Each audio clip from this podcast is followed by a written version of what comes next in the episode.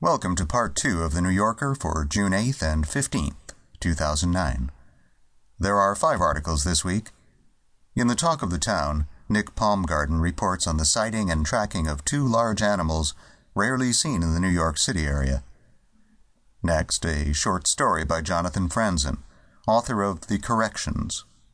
Then, Louis Menand reviews The Program Era, Mark McGurl's reinterpretation of post-war American fiction, and the evolution of the creative writing movement. And Nancy Franklin reviews Showtime's new medical drama, Nurse Jackie, starring Edie Falco. But first, it's the financial page. In Change We Can't Believe In, James Surowiecki writes about a peculiar economic crisis in Argentina. As you walk into the Retiro train station in downtown Buenos Aires these days, you pass a long line of people snaking their way from the station's entrance to a single window. At first glance, this is unsurprising. What's more common than a queue in a train station? But there is something distinctive about this line. It ends at a window bearing a sign that reads, Coins. The people standing patiently in line are not, it turns out, waiting to buy train tickets.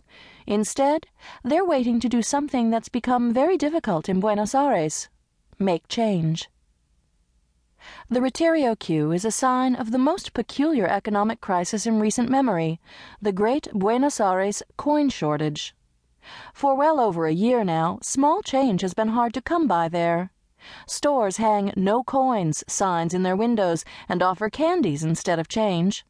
Taxi drivers round up or down to avoid giving up precious coins, while smaller merchants sometimes turn away business if you have only bills to offer them.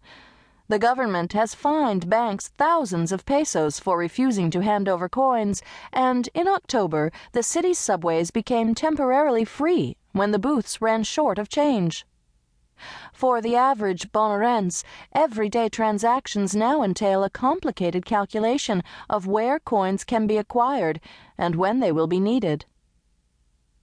That's especially true because most people need change to get around Buenos Aires.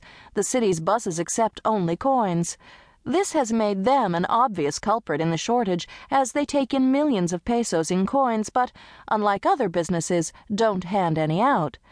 If the bus companies hold on to the coins rather than depositing them in a bank, they can make a significant dent in the amount of change in circulation. And they did have an incentive to do this.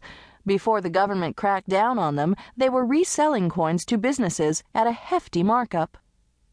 But the buses alone can't be responsible for the shortage. They've been coin operated for many